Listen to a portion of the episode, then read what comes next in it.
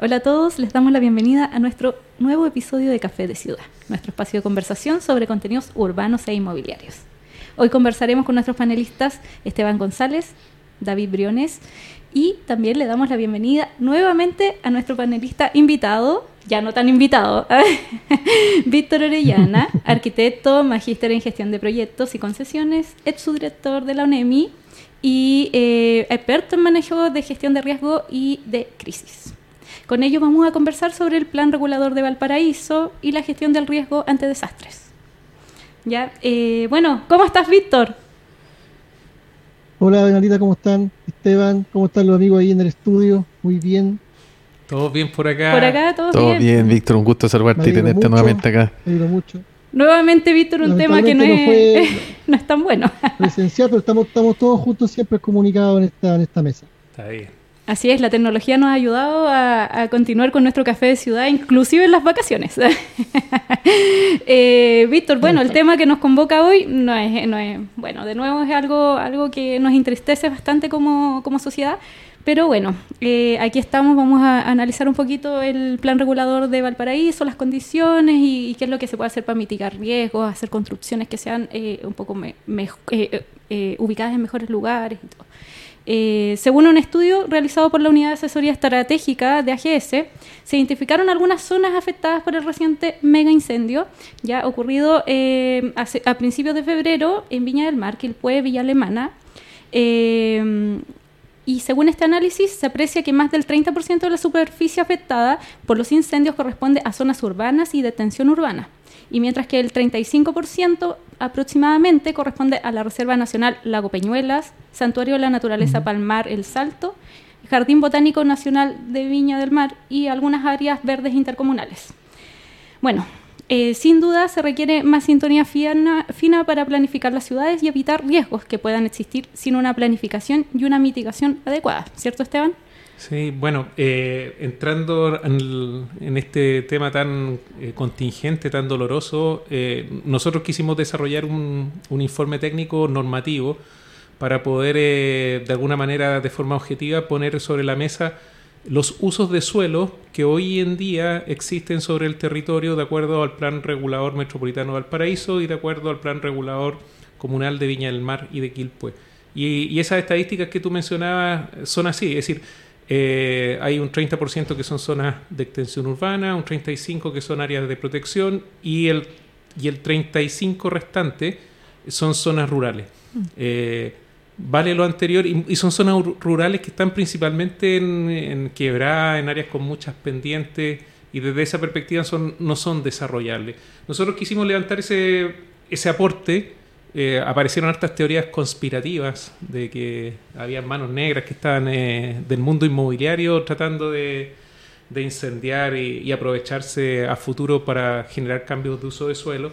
Todos los que estamos en esta mesa sabemos que un plan regulador metropolitano del paraíso tardó más de 10 años en modificarse y que hoy día un plan regulador comunal tarda aproximadamente 5 años promedio en modificarse. Y desde esa perspectiva, más toda esta información que está sobre la mesa en este estudio que es público, eh, se puede por lo menos visualizar que, claro, esto es intencional por lo que ha salido en los medios de prensa, eh, y, pero no sabemos realmente de a dónde viene esa intencionalidad. Tampoco pretendemos en este capítulo quizá eh, determinar quiénes los que provocaron, pero tenemos mucho que aprender y, por eso queríamos que Víctor nos acompañara respecto a cómo poder gestionar estos riesgos.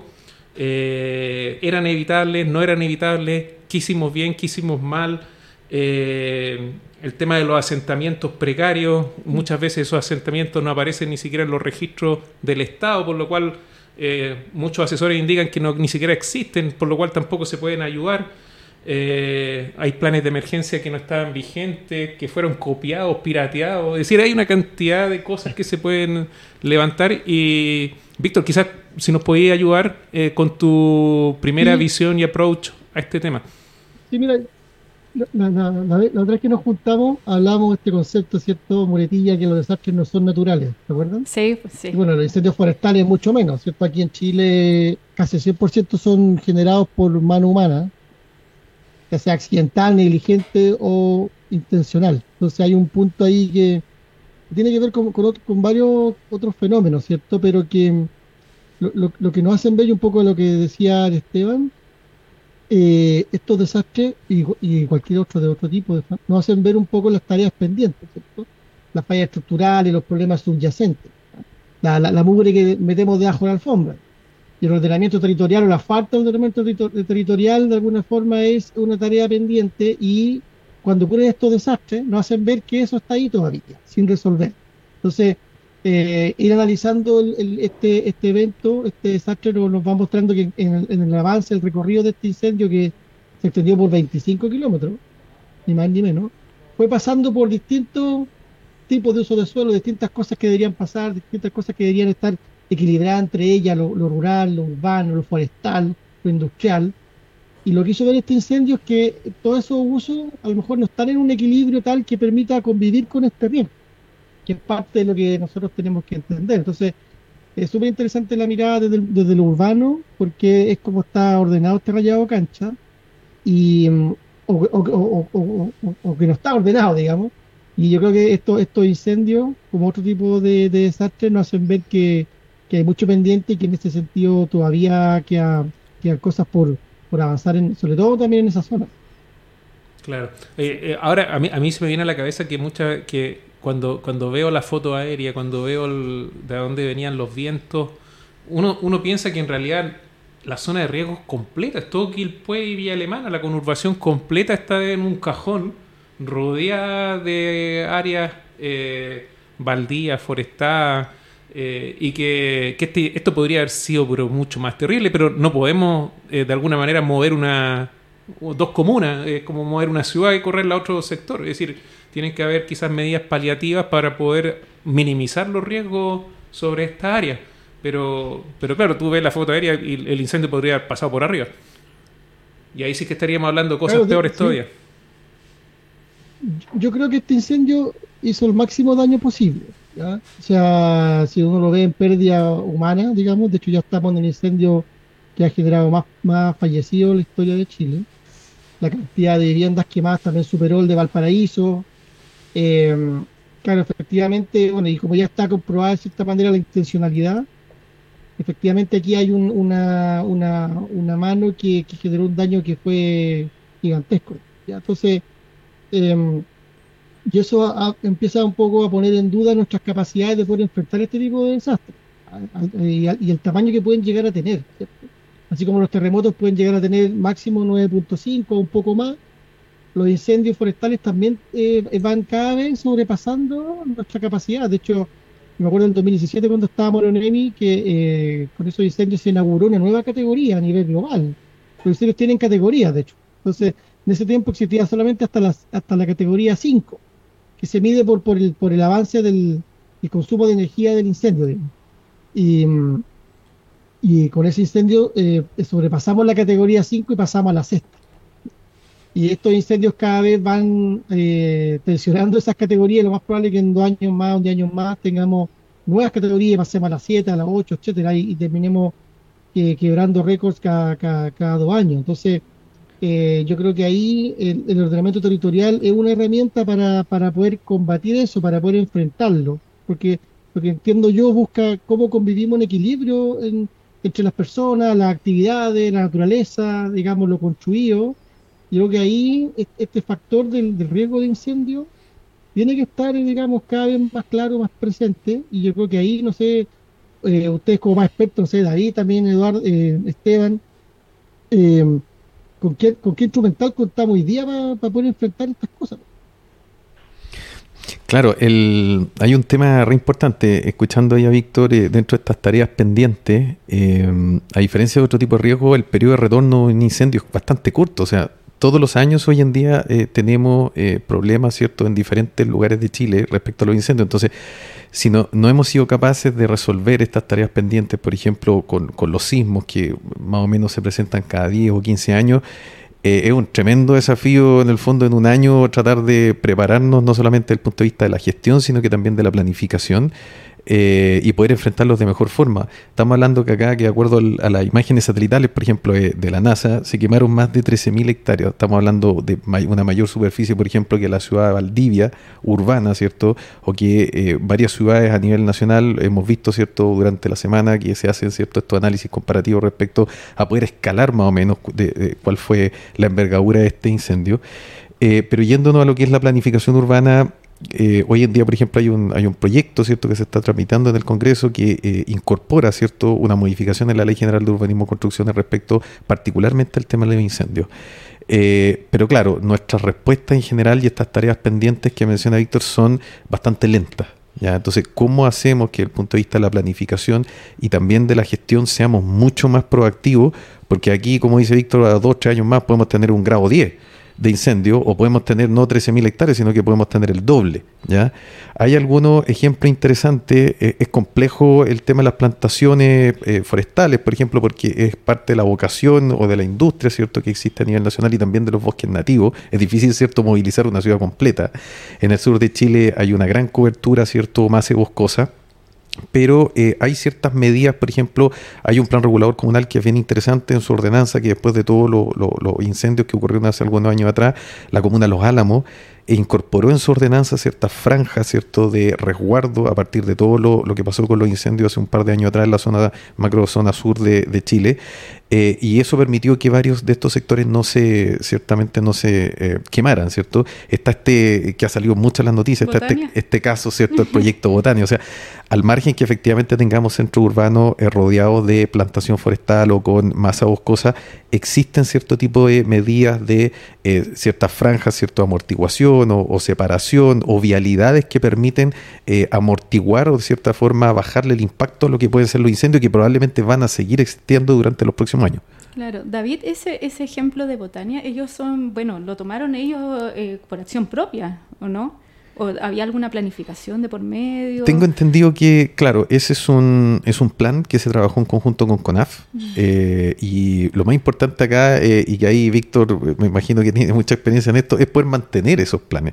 Porque, claro, a veces se hace el plan, ¿cierto? Está, se entrega el libro, el texto, uno lo ve por televisión, ¿cierto? Pero después se requieren recursos de educación ambiental, capacitación a las comunidades y para poder mantener, ¿cierto? Eh, cada uno de estos planes de manejo que permitan mitigar o lo que pasó en Botania eh, definitivamente fue eh, pasear, por así decirlo, lo que, lo que ocurrió con el incendio. Claro. Y bueno, ese, proyecto, claro, es, una, es un piloto que tiene CONAF en varias ciudades, de hecho está como está bien distribuido y en este caso em, se llama Comunidades Preparadas, ¿ya? Y, tiene como ese objetivo, digamos, de, de gestionar como de abajo hacia arriba, ¿ya? Y organiza comunidades, y en este caso el ejecutor fue Caritas, que también trabaja en esto como financiando, digamos, estos proyectos, porque requiere un cierto nivel de financiamiento que afortunadamente es bajo, entonces requiere gran inversión para este tipo de cosas, pero combina medidas que son estructurales y medidas no estructurales, por así decirlo, ya. Las estructurales que tienen que ver con, por ejemplo, ya la mantención de cortafuegos, el distanciamiento, manejo de pavimento, para poder alejar la vegetación, eh, sistemas de, reserva de agua para poder humidificar, digamos, la zona eh, más que puede estar expuesta al fuego. Y esas cosas se van construyendo con, esto, con estas inversiones que son de, bajo impacto, pero que se complementan con organización, con comunicación, con preparación, con trabajo permanente de esa comunidad de 70 viviendas. Entonces, hay una receta que, bueno, que de hecho se usa en California, en varios países, digamos, y que está demostrando que, es exitosa para este incendio. Ojo, eh, y en ese sentido yo creo que es bueno tomar las lecciones, poder eh, usar estas herramientas para poder pensar en cómo reconstituir las zonas más afectadas eh, y definir que esto efectivamente no se soluciona con solamente una, una mano, sino que con las dos. ¿cierto? Hay que construir capacidad, digamos, física, de infraestructura, pero también capacidad comunitaria para poder organizarse cuando los equipos de emergencia no, no, no, llegan o no dan abasto, digamos, que es lo que pasó ahora. Entonces, hay una lección súper clara, yo creo que desde lo urbano, eh, tanto en lo físico como en lo comunitario, en lo social, digamos, eh, está viéndose como una, una solución, digamos, súper clara para, para, el futuro. Súper bueno el ejemplo. Ahora, desde la perspectiva de, la, de, la, de las comunas y de sus planes de emergencia, al parecer no acá acá no, no, funcionaron bien o el Estado no está funcionando bien en muchas aristas. Ya yo creo que en los últimos 10 15 años se ha notado que, que el Estado cada vez necesita más gestión o, o, realmente se necesita una modificación para que sea más eficiente una reforma estructural porque las alarmas muchas veces la gente decía que sonaron cuando ya estaban las llamas encima eh, los equipos de emergencia no, no llegaron es decir al final fue sálvese quien pueda eh, y, cuando uno ve también a, los propietarios privados, a empresas forestales, hoy día tienen, no sé, pues tienen torres de control con vigía, helicópteros, helipuertos dispuestos en diferentes partes del territorio, están con drones chequeando que ojalá no se les queme sus campos. Pero de la perspectiva pública, eh, gran porcentaje de estos territorios eran públicos. Eh, eh, sobre todo donde se originó,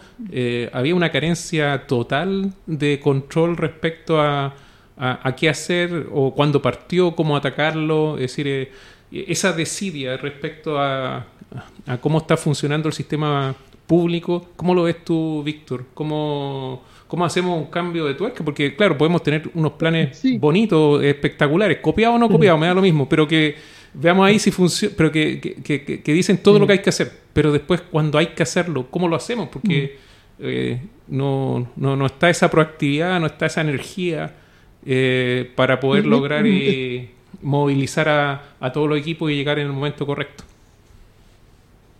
Mira, en este incendio se da una paradoja eh, de que nunca se había invertido tanta plata en, en, prevención y combate de incendios forestales como hasta ahora. De hecho, yo miraba las cifras así como cierta envidia, digamos. En, mi época teníamos tres veces menos plata eh, para tener más aeronaves, brigadas, etcétera, etcétera, plata para prevención. Entonces uno ve que, efectivamente eh, eso no es la única vía de, éxito, digamos, ¿cierto? Que no basta con solamente traer más aeronaves, traer más brigadas, que hay temas que se pueden solucionar. De hecho, em, efectivamente, bueno, uno ve las cifras de CONAF hoy día, sacando este incendio, que va a marcar obviamente todo lo que fue esta temporada, efectivamente hay menos hectáreas quemadas que, el año pasado y que el año antepasado y que hace cinco años. Eso, habla de que hay cierta capacidad que está permitiendo que, los incendios, la mayoría de los incendios llegue a, máximo 5 hectáreas. Eso, está, eso es un dato y está ahí. Y eso habla de cierta eficiencia de, en ese punto. Pero este, este mega incendio, que el de Valparaíso, que mató 130 personas y quemó 7.000 viviendas, eh, va, va, va, va, a ser siempre el evento que se va a recordar respecto de este año. ¿ya? Eh, entonces, yo me acuerdo la semana anterior al gran incendio, eh, CONAF celebraba, digamos, estos, estos logros, digamos, mira, vamos súper bien, eh, llevamos muy, muy pocas hectáreas quemadas, bueno, vino el incendio del paraíso, que fue una bofetada para toda esa especie como de, de, triunfalismo, como de medio, de medio tiempo, digamos. De hecho, ahora volvió a aparecer un titular hoy día respecto de eso que está bien, es un dato, pero no, no borra lo que pasó ahora. Y como dice Esteban, claro, hubo un tema ahí en que el Estado efectivamente no logró proteger eh, a su gente, no logró alertar, evacuar, cuidar, digamos que es una responsabilidad que tiene el Estado, pero que también siempre está limitada. O sea, como te decía al principio, o sea, lo, todos los sistemas tienen un umbral de un umbral de capacidad, digamos que, que tiene un techo. Y ese techo cada cierto tiempo se supera, ¿ya? Eh, a nosotros nos pasó para el 27F, nos pasó para el 2017 y nos pasó ahora. Y le pasa a Chile, y le pasa a Estados Unidos, le pasa a España, y le pasa a Japón, nos pasa. O sea, no hay capacidad infinita para este tipo de, eventos. Este fue un evento gigante que se dio en el peor momento, eh, sin ánimo de justificar, pero efectivamente fue un, evento que se le fue de las manos las capacidades que tenemos. Ahora, ¿se puede haber frenado antes? Claro que sí. ¿Se puede haber evitado que se generara? También, claro que sí, sobre todo si fue intencional. Entonces hay que ir retrocediendo y viendo eh, cuál es la llave que hay que ajustar, cuál es la tuerca que hay que apretar, eh, porque en, algún momento el incendio se hizo incontrolable y no, no había capacidad instalada para poder eh, afrontarlo.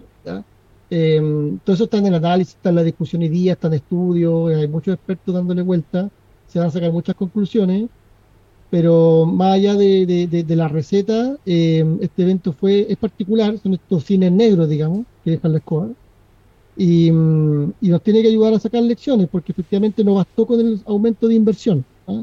Hay que ver otros temas que son tan relevantes y que, tienen que ver con, cómo convivimos con, con, este riesgo. A mí uno de los temas que más me complejiza tiene que ver con, con los asentamientos precarios, que tiene que ver con los campamentos, las tomas, porque mientras no se regularicen esas propiedades no existen.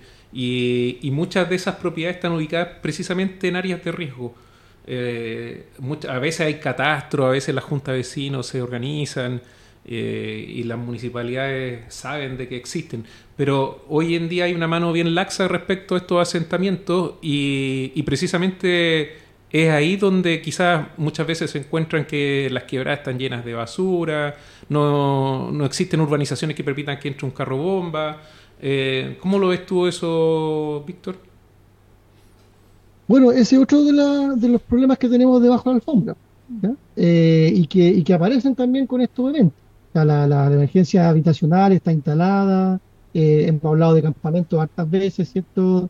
durante la pandemia crecieron el 70%, 80% en un año. Es un tema que también se nos fue de las manos, digamos, como sociedad, ¿ya?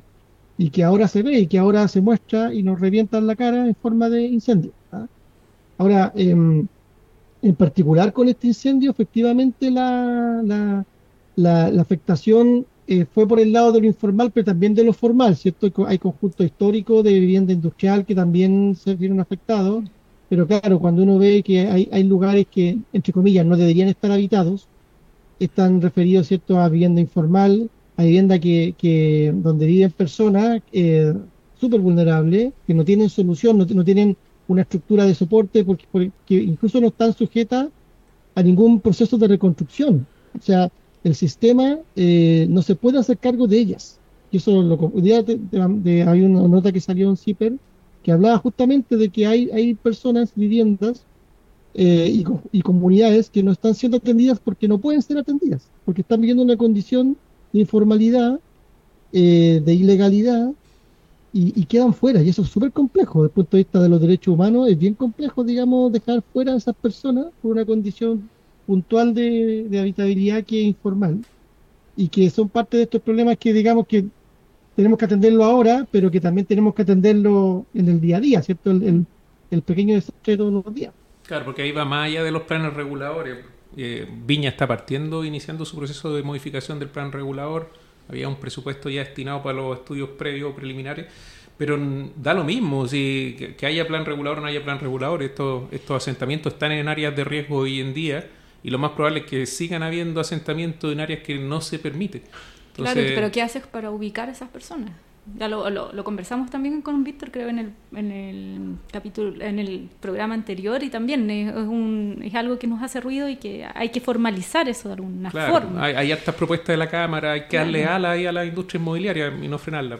Pero bueno, es parte también del, de la crisis económica. Hay hartos factores que hoy día inciden en que precisamente el, el ritmo o la velocidad de construcción eh, de nuevas viviendas o soluciones habitacionales no sea quizá el que se requeriría. Claro. David. Sí, eh, eh, escuchándolo eh, mientras estaban hablando, creo que mm, da, la naturaleza que tenemos como, como país, en términos de somos de los países más, más sísmicos del mundo, con una mayor cantidad de volcanes, con un, borde costero que tiene más de 4.200 kilómetros y con una masa boscosa y una topografía que es compleja. Es cierto, yo, coincido, o sea, la capacidad de gestión tiene un límite, los recursos también, pero debido a nuestra naturaleza, creo que le hemos puesto súper poco foco a este tema y debiésemos desafiarnos a ir mucho más allá. Estamos, no estamos hablando, ¿cierto?, de un país que, que, tiene una poca, ¿cierto?, presencia de riesgo. Estamos hablando de un país que tiene mucho riesgo, o sea, más del 90% del territorio chileno tiene riesgos naturales o riesgos antrópicos, o como dice Víctor, ¿cierto? Casi ninguno de los riesgos naturales son naturales, casi todos, en el fondo, los riesgos se constituyen por, por a veces problemas de planificación de la gestión. Pero debiésemos desafiarnos a ir mucho más allá. Creo creo que es uno de los temas prioritarios. Hay temas prioritarios que están en otros ámbitos, pero el tema de la planificación urbana, de cómo hacer mejores ciudades, de cómo generar cortinas de fuego, cómo planificar de mejor forma y construir de mejor forma, entendiendo que está la posibilidad, ¿cierto?, que se presente este tipo de eventos casi todos los años, o por lo menos cada dos, tres años, es algo que debiésemos sentarnos a reflexionar. Creo que desmenuzar bien eh, cuáles fueron las causantes, cuáles fueron las negligencias, qué cosas se pudieron haber hecho mejor. En esta ocasión nos va a permitir, ¿cierto?, que no se vuelvan a repetir tener que perder lamentablemente más de 130, 130 eh, personas, la vida de 130 personas, eh, y que esto no vuelva a ocurrir el próximo año, dos o tres años más. O sea, desmenuzar bien, entender bien cuáles fueron los factores eh, y empezar a incorporarlo en la planificación y en la gestión, creo que es algo súper relevante hoy en día.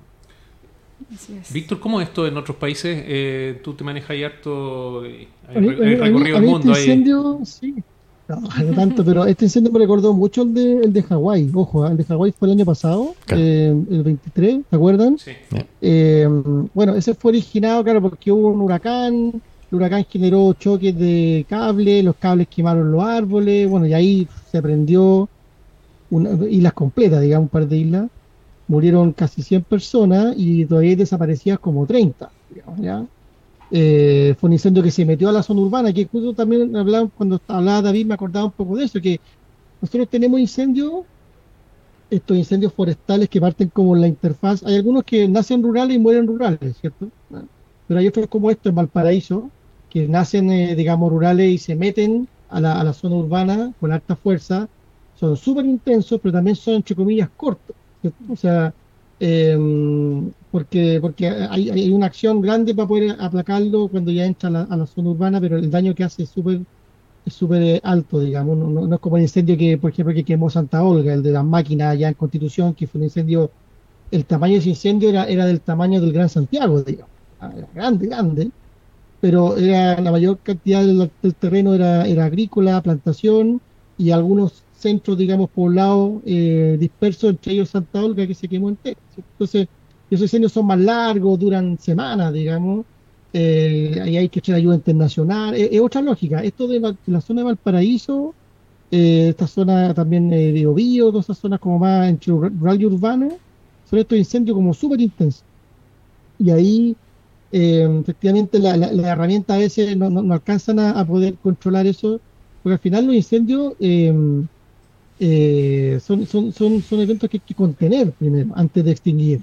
Y, esa contención a veces es posible o no, en la medida que las condiciones del tiempo atmosférico lo permiten. O sea, hay de verdad, ahí me tocó sobrevolar incendios en aviones de monitoreo y uno ve que la capacidad de los helicópteros es, es, ínfima, digamos, al lado de, de, un incendio gigante que se da y que mientras no cambie el clima y no eche la agua costera y no, entre, no cambie la lluvia, digamos, no, no se van a apagar. Y ahí uno ve, digamos, lo, pequeño que son nuestras capacidades. Y, le pasa, como digo, le pasa a California, le pasa a Grecia, le pasa a Portugal, le pasa a España, pasa a Australia. Eh, y yo creo que es algo que tiene que ver con, con, fenómenos globales subyacentes y que hablan incluso de un, nuevo periodo del, del, piroceno, ¿cierto? De que vamos a estar gobernados por el fuego y, y combatiéndolo permanentemente. Está bien nos pusimos ahí cataclismo bien a nuestro planeta. Oye, pero Víctor, ¿qué, hacemos con la UNEMI? Entonces, ¿la dejamos tal cual? La ¿Le damos más poder? ¿Necesitamos un SAR como tú que esté a cargo de esto? ¿O, le cambiamos nuevamente siglas de Senabreda a otra? Sí, no, mira, a ver, la, yo creo que aquí cada... Hay, Chile tiene un sistema, digamos, que coordina el Senapred. Y en ese sistema hay organismos de distintos roles, distintas capacidades que, que conviven y que el Senapred coordina. Esta es su labor. Eh, y uno tiene que empezar a fortalecer todos esos músculos. ¿ya? Eh, eh hizo lo suyo desde el fenómeno, desde el evento del 2010, eh, que fue una crisis, una de las crisis que, generó todos estos cambios. Eh, CONAF también está en su proceso, ojo, ¿eh? CONAF también viene del 2014, el 2017, con procesos institucionales que no, no han terminado todavía, de, no han desembocado, digamos, nuevas, en nuevos cambios eh, CONAF es una corporación de derecho privado, digamos, que tiene bien limitada su capacidad desde el punto de vista de la gestión preventiva, de obligar, por ejemplo, a generar cortafuegos, de obligar a, que los municipios hagan, digamos, su trabajo preventivo. Entonces, todavía nos falta, yo creo, ir, saliendo de, lo, de, lo, de, lo, de lo no vinculante. Hay que hacer mucho más vinculante estas cosas, que sean efectivamente obligatorias. Esto que pasó en Viña del Mar, que no tenían plan, plan de emergencia, que puede ser un factor que influyó en todo esto, mm. antes no era obligatorio, esto es obligatorio recién ahora.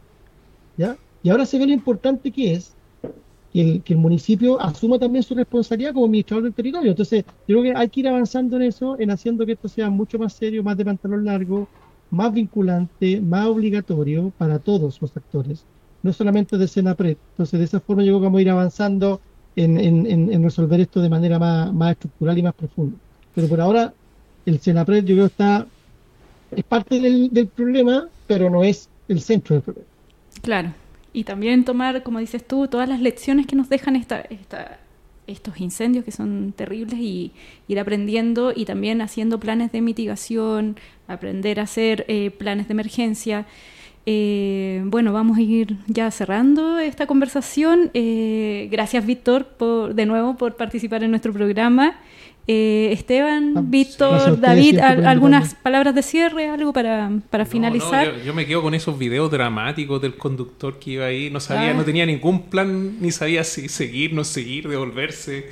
Y la gente le gritaba por todos lados. Es decir, ahí es cuando uno dice, oye, aquí no había nada. ¿no? Nada, absolutamente ninguna planificación.